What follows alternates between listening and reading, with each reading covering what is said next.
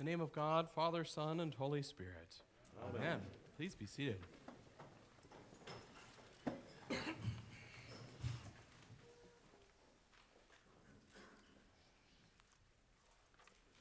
Before you, maybe, is a picture now of Hikmet.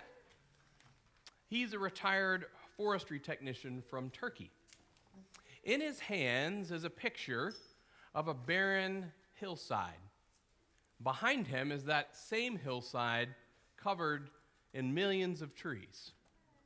He was the head of the forestry department in his region, and over his twenty-four-year tenure, he took to heart that he was going to make that barren hillside something different. So with the work of specialized teams and the local community, they planted over twenty-five million saplings. The work began in nineteen seventy-eight, and when he finally retired in two thousand two, there was a noticeable difference in that hillside when his job began. The project actually lives on beyond him, not just in the trees there, but others who continue to help out with that. And they consider him a bit of a local hero now, as that barren landscape now is a vast oasis for all creatures great and small, um, which has become quite a remarkable uh, transformation.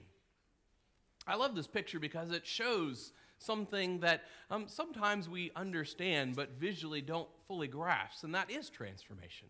Transformation, we hear that word, um, we, we understand what it means, but there is a depiction of it. And that theme of transformation is one that runs throughout all of our readings this morning as well. It's one that reminds us that um, those who draw near to God um, have a transformation. Their hearts are transformed in the love that they have in that wonderful passage on love in Corinthians. But then we see these visual transformations in Moses and then in Jesus as well, um, which is an outward depiction of this union with God that takes place in the quiet of their own hearts. While there's so many rife teachings in all these passages, um, may we spend just a few moments in Luke and look at this topic of transformation in the Transfiguration this morning, and the transformation that the Lord purposes to bring in the lives of the disciples both then and now, for we who would draw near to him as well. If you follow along in your Bibles or you follow along on the screen, we're beginning there in verse twenty-eight. It's a passage we know well.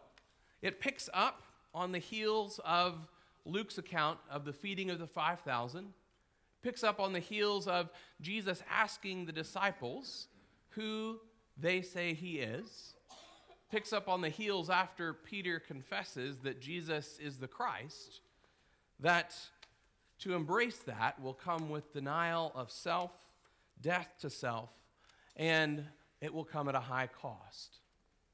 On the heels of all of these things, Jesus now invites his inner band, Peter and James and John, to go with him to pray, stealing away from the throes of ministry up on this mount to be with him.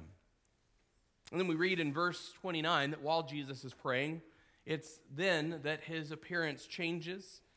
Physically, his demeanor and his clothes are altered, and he becomes dazzling white. In this moment is a glimpse of Jesus' glory to come. Jesus' glory to come not just on the other side of the cross and the resurrection, but his full glory that will be seen in the coming of the clouds on his second coming. Of course, in the midst of this comes those two visitors, Moses and Elijah, who stand central to the themes of the law and the prophets. Jesus himself would embody all of these things, would fulfill all of these things in his mission and ministry. And in the midst of all these miraculous moments in this scene, which we could do an entire sermon series just on those few verses, could we not? We often miss when, when it comes. In verse twenty-nine, we read that all of this happened when Jesus was doing what? While he was praying. While he was praying. I think that's a valuable first lesson for us to pause and reflect upon in this transformation that happens in the transfiguration. As we think about a few lessons, just three to pull forward, let's not miss that prayer is the work. Full stop. Prayer is the work. Nothing more, nothing less. Now, I say that because as Western Christians, we often think prayer is the prelude to the work. Prayer is the, the thing we need to do to check in with God to make sure we're on track to get back out after the work. Um, or when things go sideways, then we check in with him to wonder why it went sideways. We, we kind of see prayer as, we know we've got to do it, um, but we don't often see it as the work. It is the work. It's when we pray, when we draw our whole self into the presence of God in the throne room of grace, seeking, yes, the things we need, wisdom, healing, guidance, and direction, that the work is done there. The work is done in that moment, even before sometimes we ever see it fulfilled, if we ever do.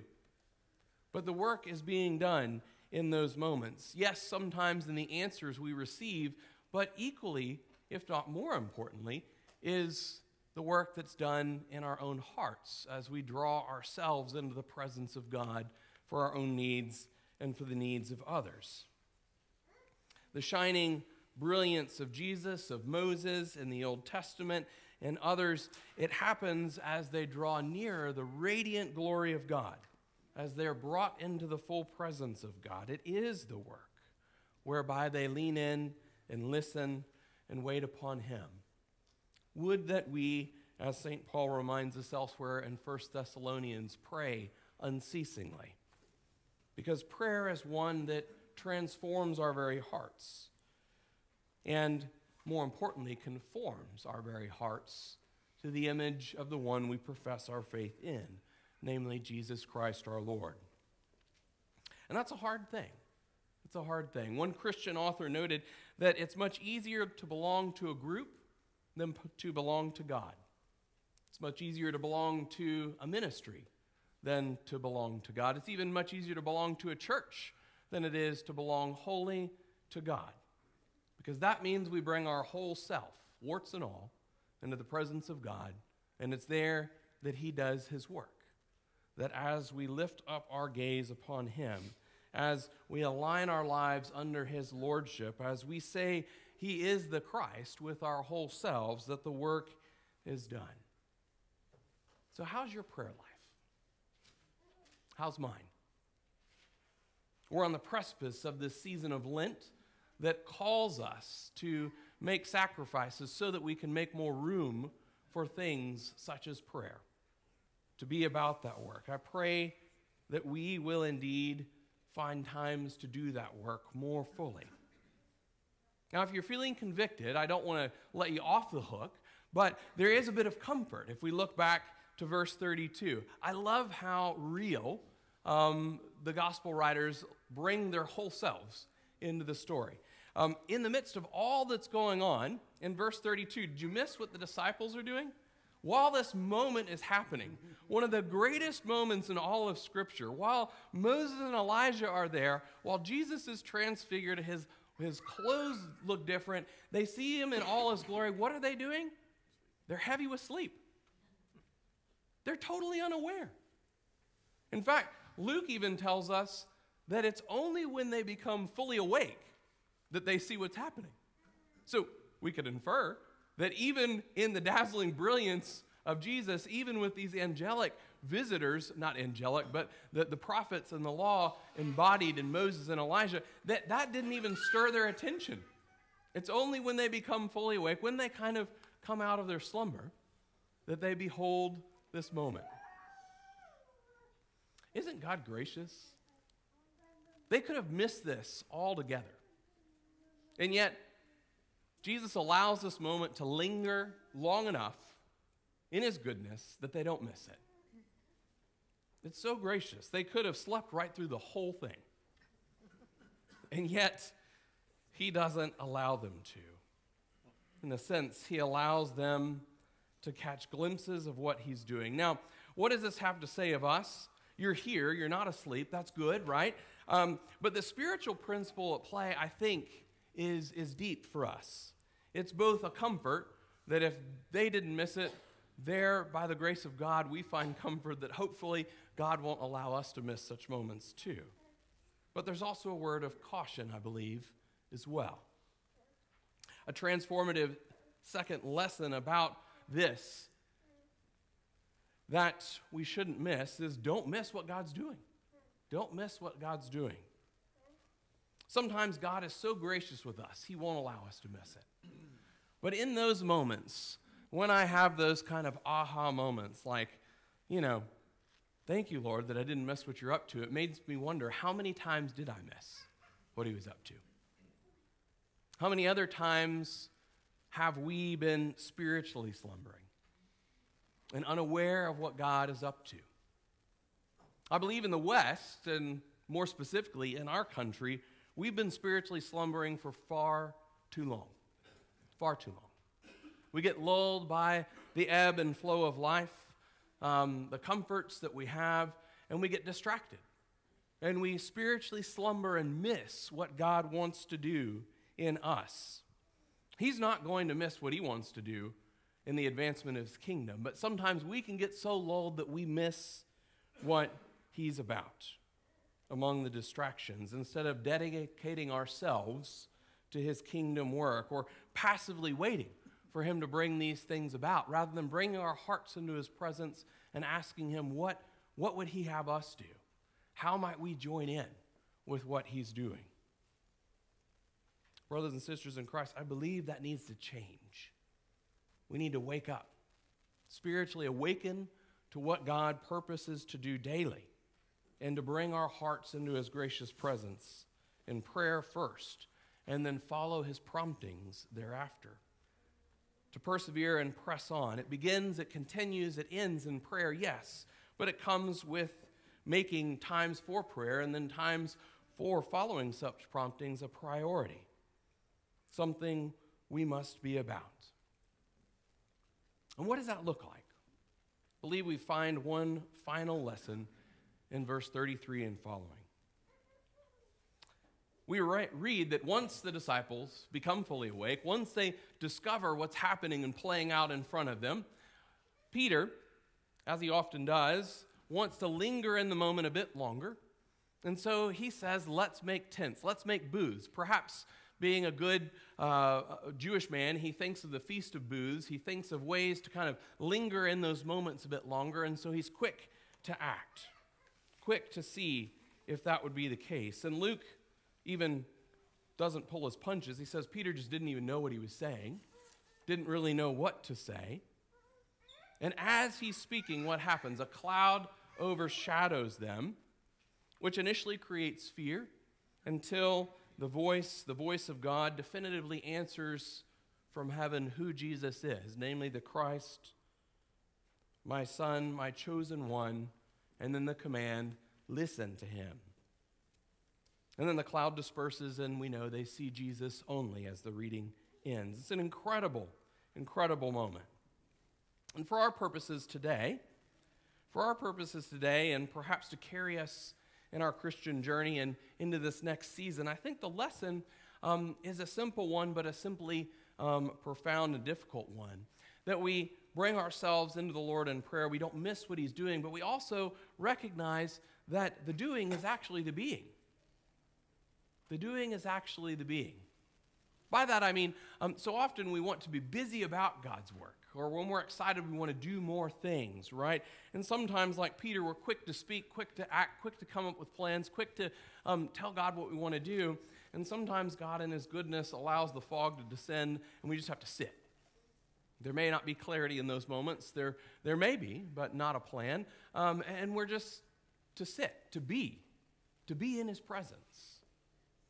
To not rush those times or rush out and stride into action, but allow our hearts to be stirred in a gentle but definitive way, so that, as God reminds the disciples then and now, that we would just listen, listen to Jesus. The action and the assignments will come. It did for the apostles, but not until they truly listened, not until they were in the midst. They were with Jesus. In fact, if he told them too soon what would come, perhaps they would have taken off in the other direction. They needed the strength that God would give them. Another biblical figure before us this morning, Moses, reminds us. If you think back on Moses' journey, right? So many times he hid away in God's presence. He'd, he'd sit and be so long that the rest of the nation of Israel would carry on trying to do the being apart, or the doing apart from the being, and they'd get into trouble. So many times Moses had vigorous fellowship with God about the people of Israel on their behalf, and then at times even on his own behalf, so as to say, um, Lord, why? Why do I have to put up with these people? Um, can't you have someone else do it? Can't you just let me be with you and, and be done with all of this? Um, there's many moments of back and forth between Moses and God. But there's one moment that's always troubled me. The last moment of Moses' life, when he sits on the mount, he looks out on the promised land but cannot go there. If you read that passage, there's no arguing. There's no debate. There's no discussion. Silence. Moses had accepted that, I think. But I think Moses, after all of his ministry, after all of his life, had reached a place where he had a deep understanding that the being is the doing. One Christian author, this phrase has been something I've been ruminating on a lot, wrote of this moment, for Moses, the presence of God was the promised land. For Moses, the presence of God was the promised land. It wasn't doing the things God wanted him to do. It wasn't being the leader in the midst of thousands of hundreds of thousands of people. It wasn't being revered or respected. All he wanted was to be in the presence of God. There was no debate, because in that moment, he's in God's presence, and he doesn't have to carry on anymore. It's beautiful.